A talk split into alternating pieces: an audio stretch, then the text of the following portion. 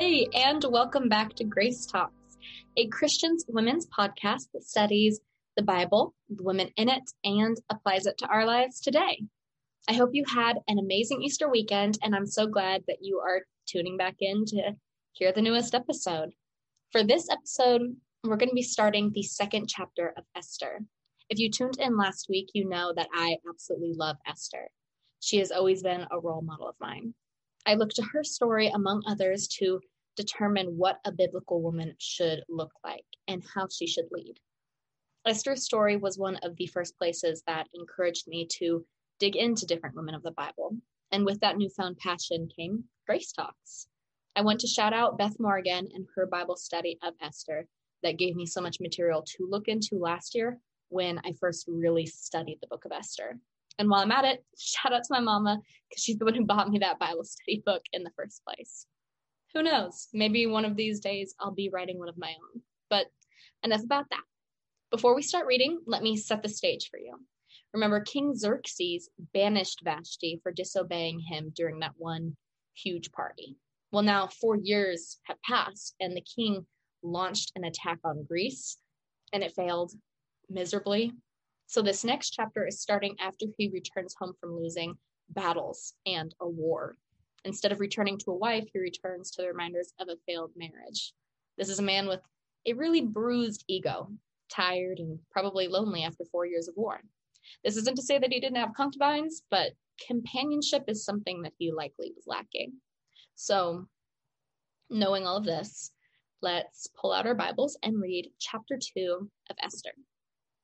Later, when King Xerxes' fury had subsided, he remembered Vashti and what she had done and what he had decreed about her. Then the king's personal attendants proposed, Let a search be made for beautiful young virgins for the king. Let the king appoint commissioners in every province of his realm to bring all these beautiful young women into the harem of the citadel of Susa. Let them be placed under the care of Hegai, the king's eunuch, who is in charge of the women, and let beauty treatments be given to them. Then let the young woman who pleases the king be queen instead of Vashti. This advice appealed to the king, and he followed it. Now there was in the citadel of Susa a Jew of the tribe of Benjamin named Mordecai, son of Jair, the son of Shimei, Shimei, the son of Kish, who had been carried into exile from Jerusalem by Nebuchadnezzar, king of Babylon, among those taken captive with Jehoiachin, king of Judah. Mordecai had a cousin named Hadassah, who he had brought up because she had neither father nor mother. This young woman, who was also known as Esther, had a lovely figure and was beautiful. Mordecai had taken her as his own daughter when her father and mother died. When the king's order and edict had been proclaimed, many young women were brought to the citadel of Susa and put under the care of Hegai. Esther also was taken to the king's palace and entrusted to Hegai, who had charge of the harem. She pleased him and won his favor. Immediately, he provided her with beauty treatments and special food. He assigned to her seven female attendants selected from the king's palace and moved her and her attendants into the best place in the harem. Esther had not revealed her nationality and family background because Mordecai had forbidden her to do so. Every day he walked back and forth near the courtyard of the harem to find out how Esther was and what was happening to her. Before a young woman's term came to go into King Xerxes, she had to complete 12 months of beauty treatments prescribed for the women, six months with oil of myrrh, and six with perfumes and cosmetics. And this is how she would go to the king. Anything she wanted was given her to take with her from the harem to the king's palace. In the evening, she would go there, and in the morning, return to another part of the harem to the care of Shaashgaz, the king's eunuch who was in charge of the concubines. She would not return to the king unless he was pleased with her and summoned her by name. When the turn came for Esther, the young woman Mordecai had adopted, to go to the king, she asked for nothing other than what Haggai, the king's eunuch who was in charge of the harem, suggested. And Esther won the favor of everyone who saw her. She was taken to King Xerxes in the royal residence in the tenth month, the month of Tebeth, in the seventh year of his reign. Now the king was attracted to Esther more than to any of the other women, and she won his favor and approval more than any of the other virgins. So he set a royal crown on her head and made her queen instead of Vashti. And the king gave her a great banquet, Esther's banquet, for all his nobles and officials. He proclaimed a holiday throughout the provinces and distributed gifts with royal liberality. When the virgins were assembled a second time, Mordecai was sitting at the king's gate. But Esther had kept secret her family background and nationality, just as Mordecai had told her to do, for she continued to follow Mordecai's instructions as she had done when he was bringing her up. During the time Mordecai was sitting at the king's gate, Bigthana and Teresh, two of the king's officers who guarded the doorway, became angry and conspired to assassinate King Xerxes. But Mordecai found out about the plot and told Queen Esther, who in turn reported it to the king, giving credit to Mordecai. And the report and when the report was investigated and found to be true, the two officials were impaled on poles. All this was recorded in the book of the annals in the presence of the king. Whew, okay, that was a lot. So let's quickly review what just happened. King Xerxes was lonely. His servants suggest the biggest season of The Bachelor yet. Women went through crazy beauty treatments, tried to win his favor, but instead of receiving a rose, they received the royal treatment of the harem. Esther, however, say, stays humble, takes advice, wins over all of the people at the palace, and finally wins over the king himself. Happy ending. Wait, no, not ending. This is the beginning of the story. Then a plot to kill the king, Esther's cousin, who is more like her father, is the one to save her newfound husband. So, what can we learn from this? Well, let's first look at Xerxes. Here we have a man with some anger issues, and those anger issues cost him a wife, and they don't win him a war. James 1:19 says, "My dear brothers and sisters, take note of this. Everyone should be quick to listen, slow to speak, and slow to become angry." Xerxes and his counselors were quick to anger and rash to make an irreversible decision. And then we find out that doesn't work out so well for him. He ends up wanting another wife. Christians are supposed to think in terms of longevity. We aren't supposed to seek out short term satisfactions, instant gratification, and respond with emotion. We know that our future is eternal. We have a God who is eternal, and that we should treat other people with respect and love, even when it's hard. And these aren't just some rules, they aren't trying to rob you of any joy. Being slow to speak and slow to anger doesn't just protect the people around you, but it protects yourself too. Anger is a lot like fire, and I am sure you have heard that comparison before. It burns the things around it. That heat comes from somewhere. And when you struggle with anger, that source of heat is coming from you. And it can leave you feeling burnt up, exhausted, and alone. The good news is that God helps with all of emotions the scared ones, the anxious ones, the happy ones, and yeah, the angry ones. John 14, 27 says, Peace I leave with you, my peace I give you. I do not give to you as the world gives. Do not let your hearts be troubled, and do not be afraid. Xerxes finds himself alone and in need of a companion. But God never leaves you alone. He's always there, ready to offer you the comfort and peace only He can give. It says that I do not give to you as the world gives. Any satisfaction that this life has to offer you is temporary, if you get that promotion, you're going to start looking at the next one. If you get that number in your bank account, you're going to have a new number you're going to want to reach. If you make that next milestone in your life, you're going to start wanting to work towards the next. It's like a game of Chutes and ladders, right? There's always another ladder to climb. But faith isn't like a ladder. There isn't some kind of journey that you have to take to reach some sort of unattainable God. Jesus came down to you before you ever even started climbing, and he offers you the chance to have him with you every step of the wrong or every step of the way.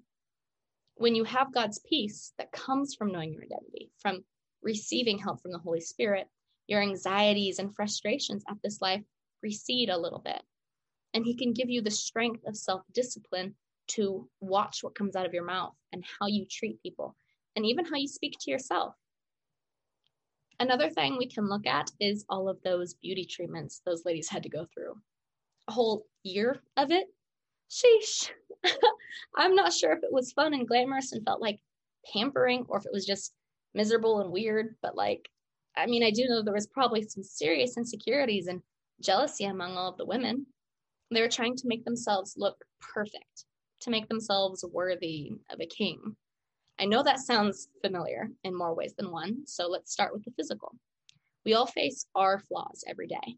Look in the mirror, and then also we absorb images of what society thinks we should look like every day.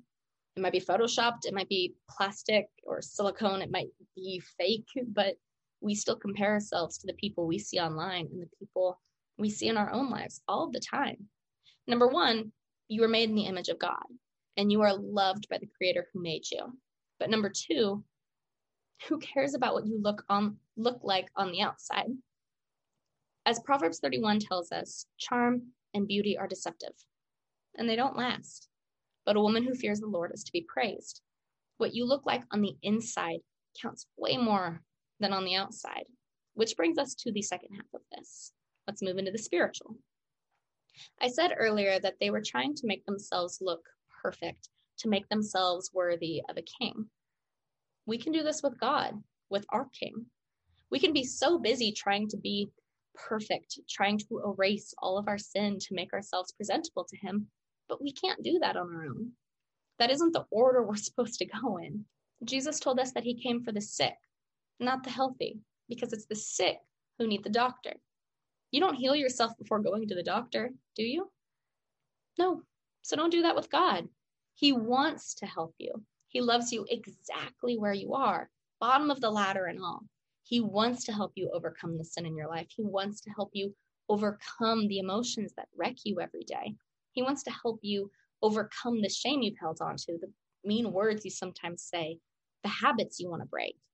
Jesus loves you. He doesn't want you to struggle and fail and then never come into his presence. He wants you to enter into his presence so that he can help you and you can succeed and experience the freedom and peace he so readily hands out. Now, let's go ahead and just acknowledge the situation they're all in. I know I jokingly called it The Bachelor earlier, but we got to kind of acknowledge the, the yuckiness of the situation going on. Long story short, everyone's sexuality was at King Xerxes' disposal. Young women and girls were separated from their families and even potentially possible betrothals for this bride hunt. And if you look at the historical records, it wasn't just the female population being mistreated. The historian uh, Herodotus, I hope I'm saying that right, I'm probably not. We'll see, reports that 500 boys were taken away from Babylonia and Assyria each year and castrated for service in the king's court. So messed up. And in the middle of this whole scene enters our main character, Esther. Esther was an orphan Jew. She had experienced hardship in her lifetime, but hardship didn't exclude Esther from her purpose. If anything, it prepared her for it. Notice how often this chapter says that Esther gained the favor of the people around her. Esther gained their favor because she had grown in character. James 1, verses 2 through 3 says, Consider it pure joy, my brothers and sisters, whenever you face trials of many kinds because you know that the testing of your faith produces perseverance. Hardship for a non believer can build a dependence on substances or instant gratification of pleasures. It can expand frustrations, it can demand revenge. Hardship for a Christian can build up a dependence on God, expand your empathy for others, and demand growth of your character. Also, notice that Mordecai tells Esther to hide her nationality and family background. Why? Jewish prejudice was likely already in action. They were originally captives in that land, and likely they were looked down upon in that society. But for someone to hide their Jewishness, they would have assimilated and chosen to stop practicing large parts of their faith. A big part about being a Jew was living in a way that set them apart from the rest of the world. They lived differently, they had different laws and customs. But even in doing this, God didn't forget about them. He now has an insider in the palace, Queen Esther. So, what about you? Do you know your identity? Do you display your identity? And I don't just mean the cross necklace you wear or the Bible verse you put in your bio. I do that too, uh, but that's not the point. Do your actions live out your identity? Let me hit you with some examples. If your identity is that you are super into fitness and healthy living, then your actions should show that you enjoy exercise and eating well and getting in all those nutrients. If your identity is that you are the best student ever, then people should be able to witness you studying, asking questions in the classroom, and tutoring the people who don't understand it so easily. See where I'm going with this? When your identity is in Christ, people should be able to witness actions that back that up. When your actions don't back up your identity, that's kind of confusing for the people around you. That's not to say that the person who loves fitness and healthy living doesn't sometimes enjoy ice cream out with friends, or the person who loves school doesn't sometimes choose to watch a movie instead. Our whole identity as a Christian won't always involve the church, mission trips, um, reading our Bibles, right?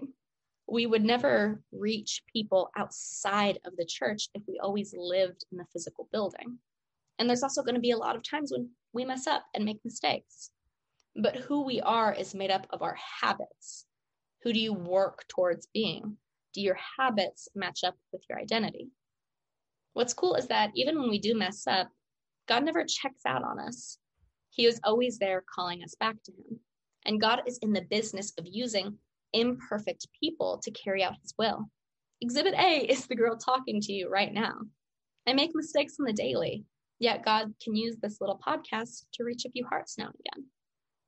We should also take a second look at Esther before and after her crown. Something that hasn't changed about her is that she still follows the instructions of Mordecai, like she did in her youth. She remains humble, even as she is married to easily one of the most powerful men of the time period. Even if he does have anger issues and acts like a weird toddler sometimes, he's still powerful.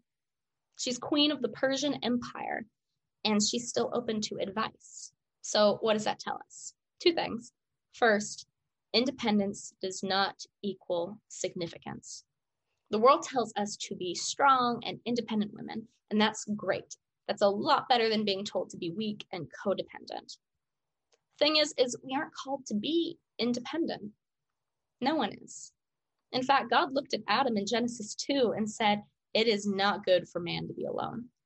We're supposed to have a community, to have people to lean on and love and encourage each other in faith. And we're also supposed to be dependent on God. To be significant involves being significant to somebody. And you can't be significant to somebody if you don't have anybody. And you can't be eternally eternally significant without God. The second thing is that humility does not equal weakness. For some reason, humility gets a bad reputation. But simply stated, humility takes strength. Humility is also a lot easier when you compare yourself to a perfect God instead of comparing yourself to the people around you.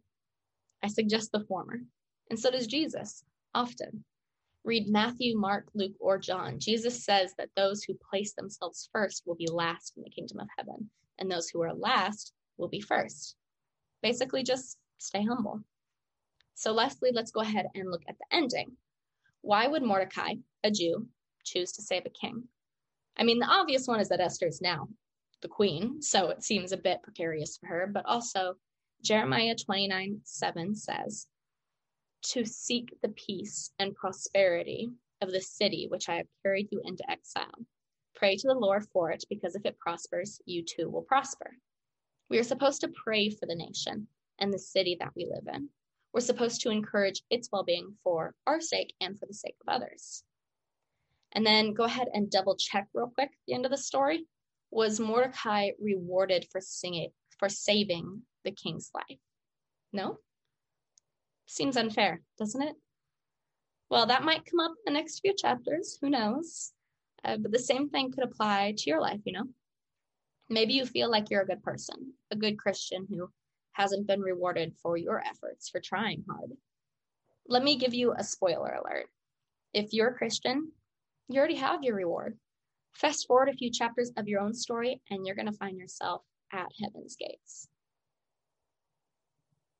So that is everything for chapter two.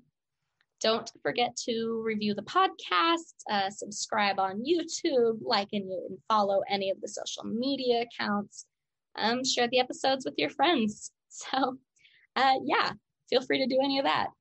I hope you join next time as we continue talking about Esther. As usual, if you have any questions about today's episode, the Bible, anything else, I'm more than happy to answer it as best as I can. And if you haven't heard it today, God loves you. I love you. You are important. You have worth and you have a purpose. I'm signing off. Bye.